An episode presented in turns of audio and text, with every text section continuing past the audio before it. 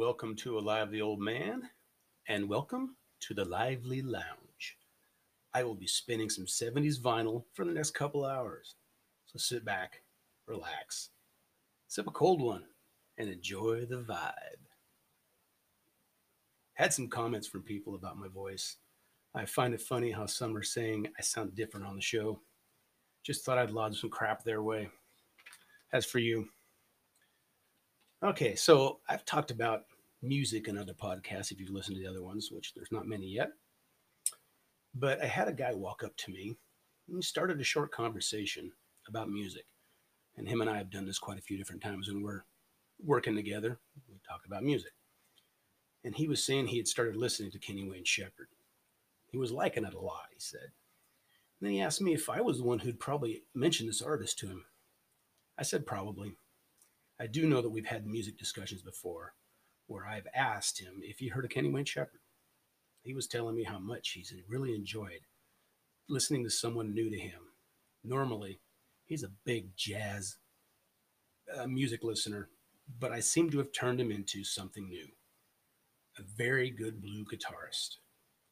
And uh, Kenny Wayne has a brand new live album out. I can't wait to listen to. It should be good. All right. So something that uh, happened to me about a week ago. Um, I have a friend. We've been friends for somewhere in the vicinity of 25 years. Um, I consider him a good friend, actually. I believe he considers me the same. And we had a very interesting discussion uh, when he called me on the phone the other day. And often he will call just to talk about what's going on, especially because his life has changed so much. Um,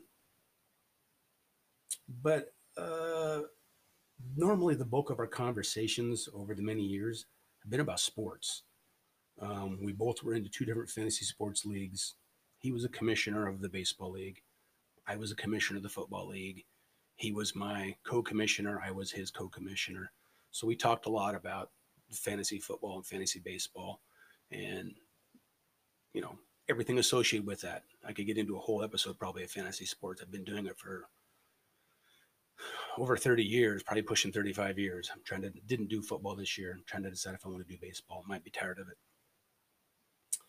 But his life had changed considerably the last couple of years. Him and his wife got divorced, went their separate ways, um, and he started dating other women again. Finally, lost a bunch of weight too. So, and was telling me how uh, he didn't realize there were women out there his age looking for guys. I guess, which I wouldn't have thought about that either. Um, so for a while, our discussion had been about his new life. When he would call, uh, he would tell me how different dating is in today's world compared to when he was younger. Now he's a little older than me, um, so he's about three years from retirement, and he's been filling me in on what he's, he's been doing in preparation for this. He bought himself some property way outside the city. Uh, he wants to get away from people, do some other things. He's a big hunter. Um, but when he called the other day, our discussion went a little different than normal. He was telling me about the women he's dating now, uh, or woman, excuse me. She's divorced with two younger uh, teenage boys. They both are mixed race. And he got into a discussion one night about Black Lives Matter with them both. They filled him in on what BLM means to them. Um, personal experience, things I'm sure they've learned from their black side of the family. So, and things they've experienced even at schools, walking around outside. Um, needless to say, that discussion has changed my friend's viewpoint on all the Black Lives Matter stuff. He was explaining to me how Black Lives Matter and Antifa are not the same thing, which I was trying to tell him for quite a while now. And he was all upset about Antifa and things that were happening. And uh, he associated BLM with being a terrorist organization like he considered Antifa to be. And these boys basically let him know that is not the truth. So, the rest of the discussion, he went on to tell me about what Black Lives really matter or really means. And I could tell that he finally understood what was going on. To me, what was good about this is that he heard the BLM explanation from two kids that it was very personal for.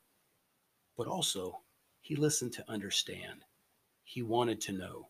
He asked questions. he got responses. He said it was quite the long talk and he listened. That's what I I got out of that mostly is someone else listened.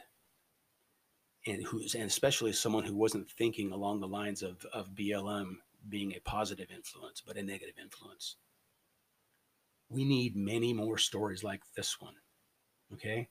And believe me when I say we will have many more stories like this. Open your mind and listen to understand. All right. Some things that seem to irritate me, even though they probably shouldn't, because a lot of things really don't irritate me, but some things seem to get me, you know, a little like, yeah, what the fuck? So we'll start with people that are driving the speed limit or slower in the left hand passing lane on a highway or freeway. If you are not passing anyone, move to the right lane, please. There's a reason it's called the passing lane. It makes me talk and cuss out loud while driving. I'm usually flipping uh, my radio uh, station, trying to find something else to listen to because I'm irritated. So, yeah, that that bothers me. Not much really bothers me, really, when you think about it. But there's a few things. You know, I'm human.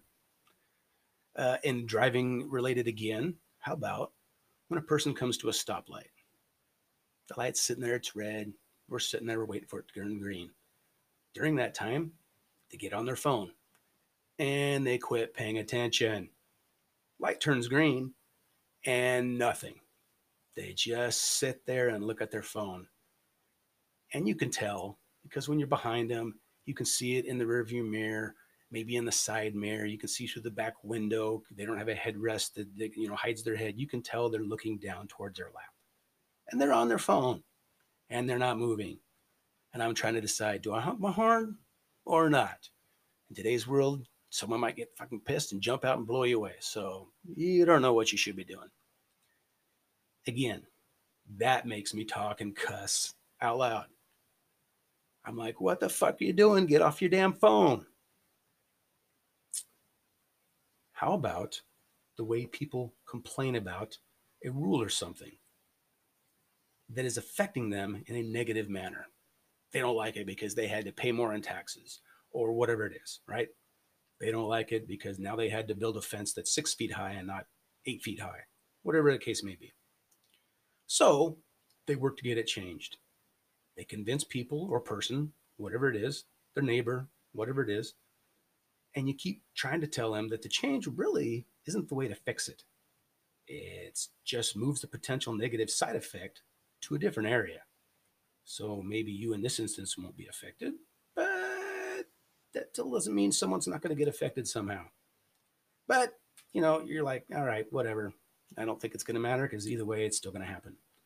So you agree to make the change. Then, about a year or so later, the change the person talked you into gets that person coming the other way. And they're all mad once again. And you try to tell them that the change they wanted really isn't the answer. Not that you know the answer, because maybe you don't, but you know that's not it. But they wouldn't listen. Of course not, because their mind's not open. They're not trying to understand. They're just trying to get their way because their way is the way. Well, that was one of my shorter ones, but I hope you enjoyed it. Um, just a few things on my mind. I'll have a few more soon. Christmas is on the way, and I'll probably have some Christmas stories or things to talk about. Um, our whole neighborhood gets lit up at night where we live. Uh, everybody's got lights and ornaments and decorations, uh, much more than we've had in the past, and we've had quite a few in the past. And every year, my wife seems to buy something new for me to put up in our yard, so we are getting an extensive collection as well. But with everything that's been going on this year with the COVID and so forth, it does help boost people's spirits, makes them feel good about themselves and their neighborhood and the others around them, and just ups the vibe, makes things feel better. And they look forward to the little time they get to have when they're not worried about paying the rent or what it might be. Anyway, that's what I got from a lovely old man this week. Thank you for listening. I'm Eric. Peace.